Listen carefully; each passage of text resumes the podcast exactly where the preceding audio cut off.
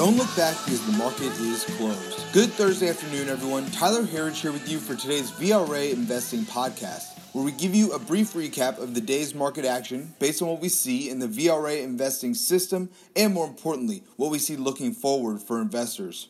Let's jump right into the action today as we got another day for new all time highs. The Dow Jones led the way up today and broke through a big psychological milestone by getting above 27,000 for the first time ever, finishing up 0.85% to 27,088. So strong day there for the Dow, finishing just at its highs of the day. So really good day there. Strong last hour of close the smart money hour there. The S&P 500 also hit a new all-time closing high today.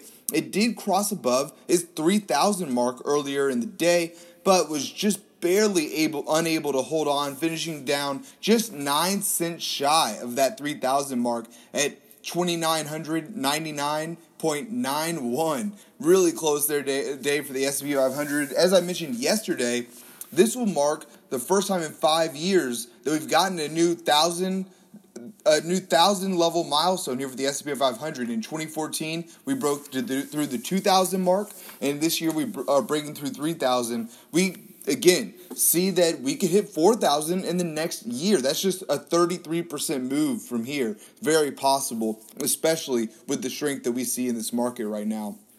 The Nasdaq did open higher.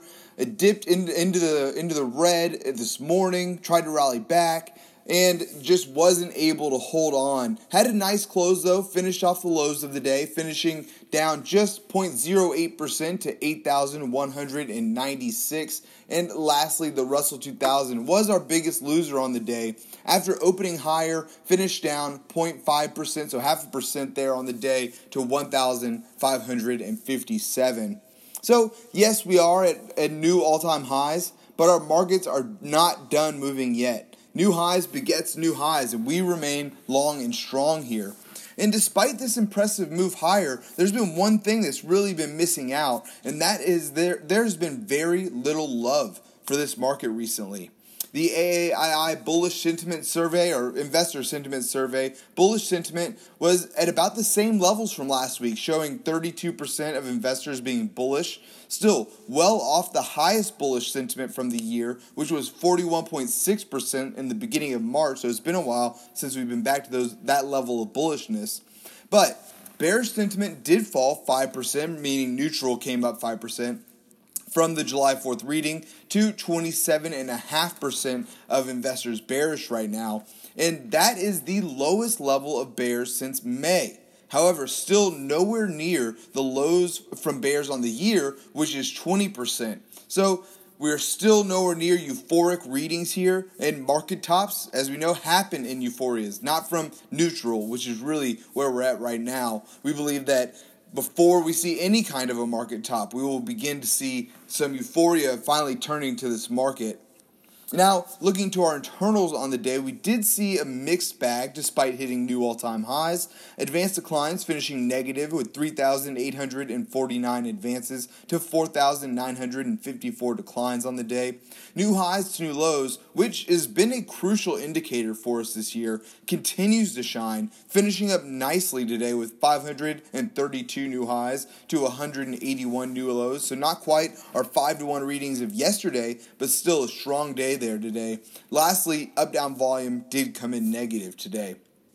We did get another strong day from our sectors though. We got another new all time high today for both the tech sector and consumer discretionary today. Again, we saw new all time highs there yesterday as well. Again, new highs begets new highs. We were led today by industrials, financials, and the material sectors. Our laggards on the day, our two laggards, we finished with 9 out of 11 positive were commu- uh, the laggards were communication services and real estate. And finally, here for the day, taking a look at commodities. All of the major precious metals that we follow here in our podcast were down on the day. Silver led the way lower, now trading down nearly half a percent to 15.15 an ounce. Gold was next, now down a quarter of a percent on the day to 14.09 an ounce. And copper, after a big day yesterday, is now down just slightly on the day by 0.19% to 268 a pound. And finally, here, Bitcoin, which has fallen now 10% in just the last two days, uh, falling 5% yesterday and another 5 or now 6% on the day to day. But you have to put this in a little bit of perspective here. Bitcoin is still up 197% so far on the year. So a 10% dip is really almost par for the course here for Bitcoin. Not unexpected, especially with the volatility that it's seen over the last few years. So, really, 10% dip seems like a drop in the bucket here.